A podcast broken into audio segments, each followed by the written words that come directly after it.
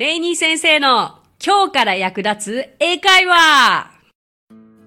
Hey, what's up, everyone? さあ、今回も始まりました。レイニー先生の今日から役立つ英会話。今回はですね、意外な意味シリーズをお届けしていきたいと思います。どういうことかというと、もう当たり前に知っている名詞だったり動詞だったりというのはあるじゃないですか。で、もうこの名詞、この動詞はこの意味として知っているものをのはずなのに、実は意外な意味を持っていた単語たちというのを、えー、今回はご紹介していけたらと思います。まあその中でも日常英会話に役立つものも多いかと思いますので、ぜひ、えー、知って、そして使ってみていただけたらなと思います。あのー、まあ今回はカテゴリーに分けてみまして、食べ物、いや、果物、そして動物シリーズですね。その方がまず身近に感じられるかなと思いましたので。じゃあ結構数も多いのでね、どんどんやっていけたらと思いますが、まずは、行きましょう。No.1 Apple Pie Life 意外な意味は。さあ、Apple Pie Life と言ったら直訳すると、そう、アップルパイの人生じゃないですか。なんだなんだアップルパイの人生って。ね買った人に食べられるのがアップルパイの人生ですが実はこれの意外な意味はアメリカ人的な決まりきった生活だそうなんです。私これを知った時にはあなるほどアメリカ人ってこうアップルパイで表現されることがあるんだと思ったんですね。へポテトとか、ハンバーガーじゃないんだ、みたいな。これ、なんか、ハンバーガーライフとかでも納得しそうな感じですけれども、要はまあ、アメリカ人では、こう、家庭的なアップルパイを作るという習慣があるわけなので、こう、アメリカ人的な決まりきった生活を象徴するのがアップルパイということなんですね。面白いですよね。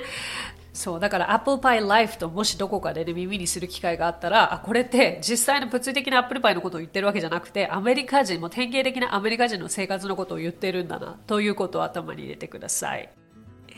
じゃあアップルつながりで次に行きます。次 bad apple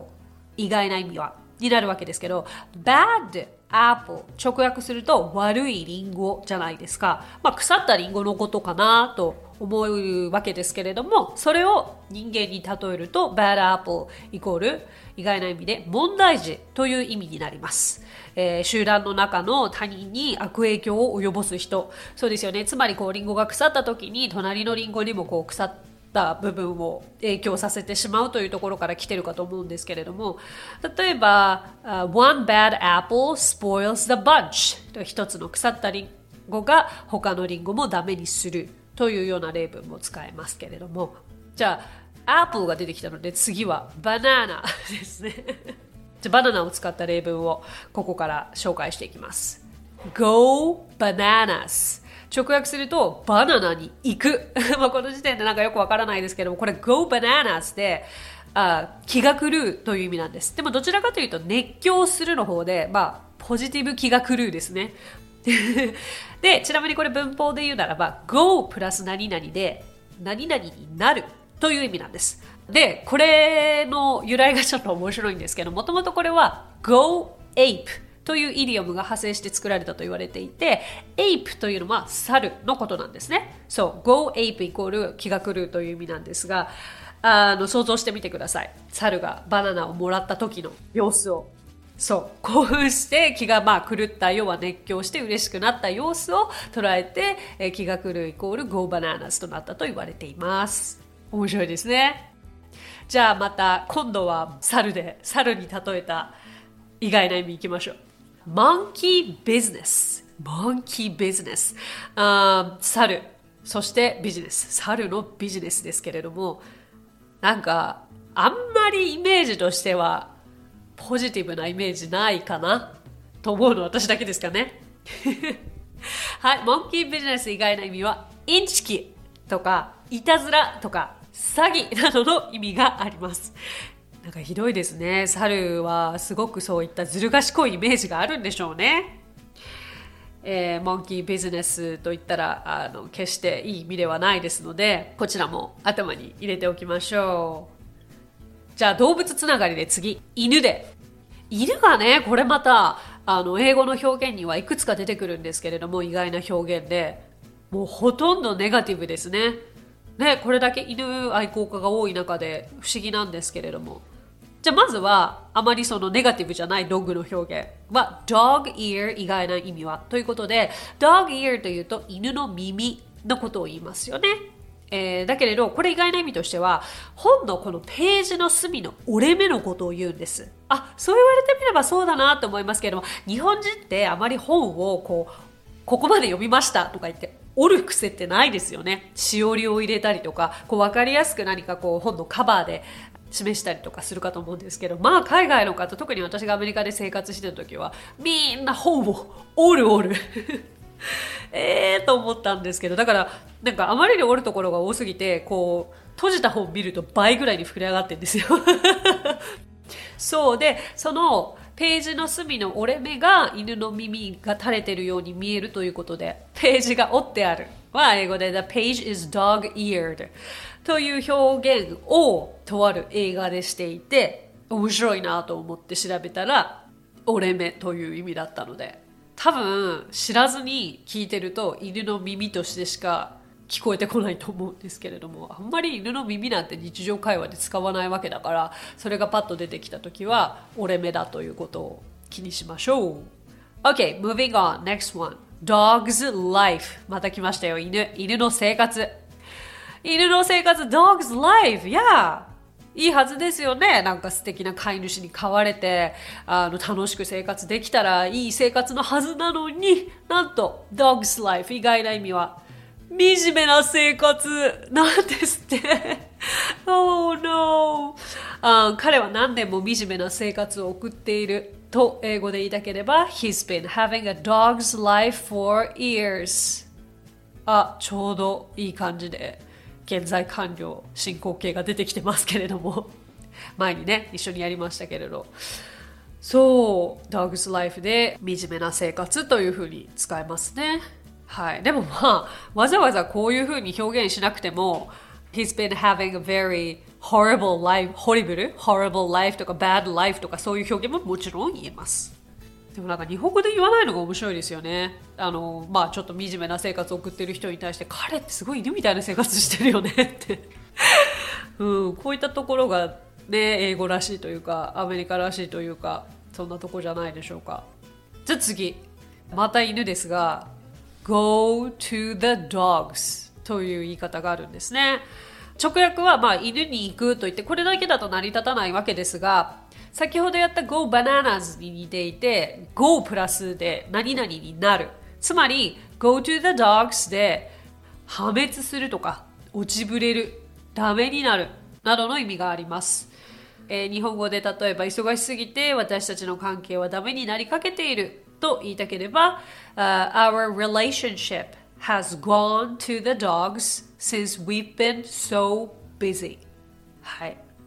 uh, our relationship has gone to the dogs since we've been so busy. で、ここでも現在完了とか現在完了進行形過去完了をお伝えしましたけれども、まさにね、普通の例文でこう、現在完了はたくさん出てくるわけですよね。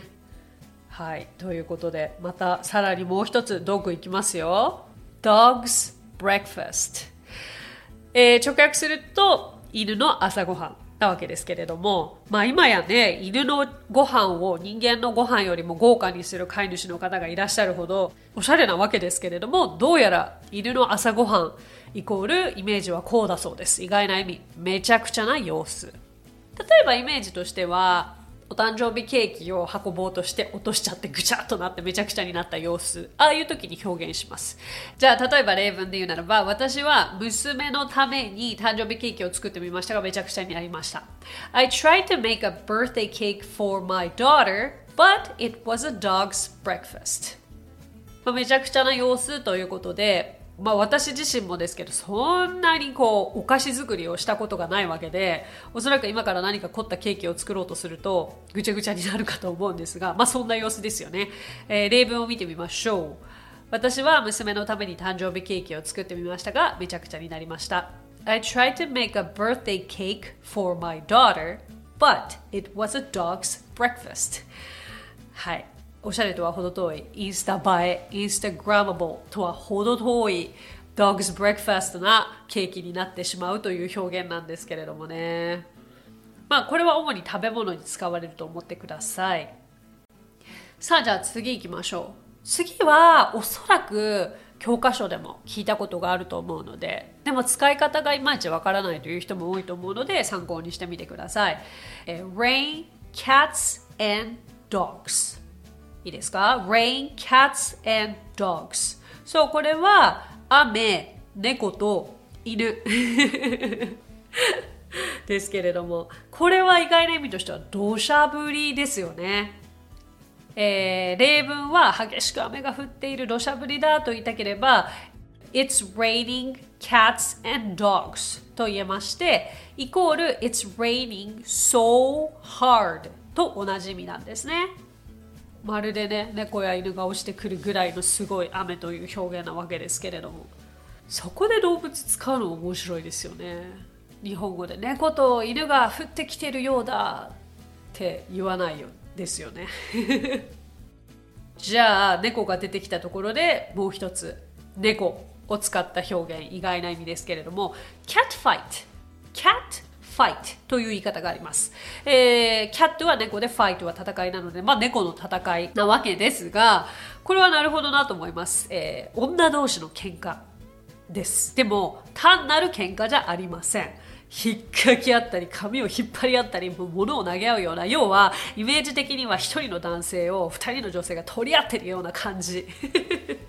をキャットファイトと言います。まあ言うなれば本当に猫同士がねあの喧嘩する時まさにそういう風に見えますものね。それが結構そのキャットだったりフォックスだったりっていう動物、えー、猫やキツネを女性として表現するということもあったりするのでこれは女性同士の喧嘩を限定していったものになりますね。さあじゃあおまけといってはなんですが動物に関しては最後になりますが Talk Turkey、えー、Talk Turkey というと、えー、直訳は七面鳥について話す。Turkey は七面鳥のことですよね。なんだこれ？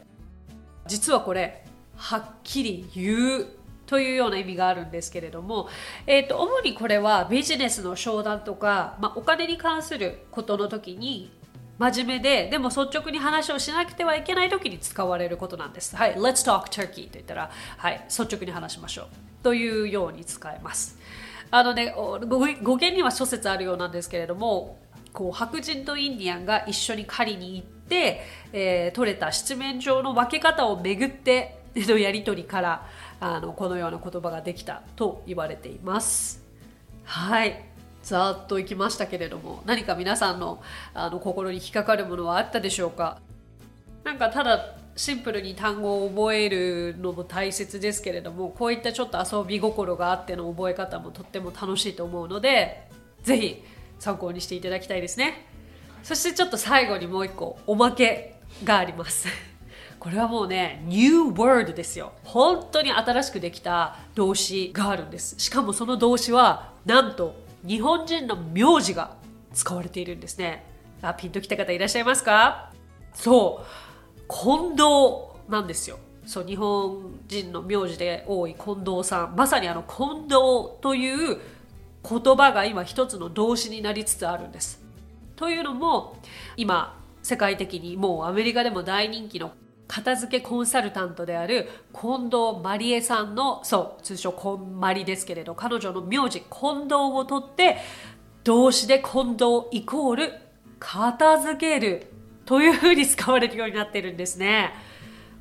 すごくないですか？Urban Dictionary という結構こうもう辞書で言葉を調べるあの日本でいう広辞苑のような辞書にももう近藤が載っているそうなんですよ。使い方としてはですね、えっ、ー、と、I condoned last weekend 先週片付けをしたとか、I will condo next weekend って言ったら来週末片付けるとか、そういう普通にコンドをもう動詞として、要は今まで I clean up, I, I will clean up this weekend とか、I, I cleaned up last weekend と言っていた clean up がまあコンドになったり、まあ、片付けはそう、tidy up という言い方も言ったりしますね。tidy up。でももうもはや今それより近藤がすごいですね。でもまだ結構出来たての動詞だからこの過去形とか過去分詞はきちんと定まってないと書かれてましたね。面白い。何かねこう新しい言葉が誕生する瞬間に立ち会えることもすごいことですけどそれがましてや日本人の名字が使われるってすごいことですよね。はい。結構こういう意外な言葉を知っていると英語の会話の幅も広がってくるのではないでしょうかぜひこれらも楽しんで使ってみてくださいということで、uh, Thanks for listening. That's it for today. I will talk to you soon. 今日もレイニー先生の今日から役立つ英会話をお聞きくださってありがとうございます。皆様とはまたすぐにお耳にかかりましょう。So till then, bye bye!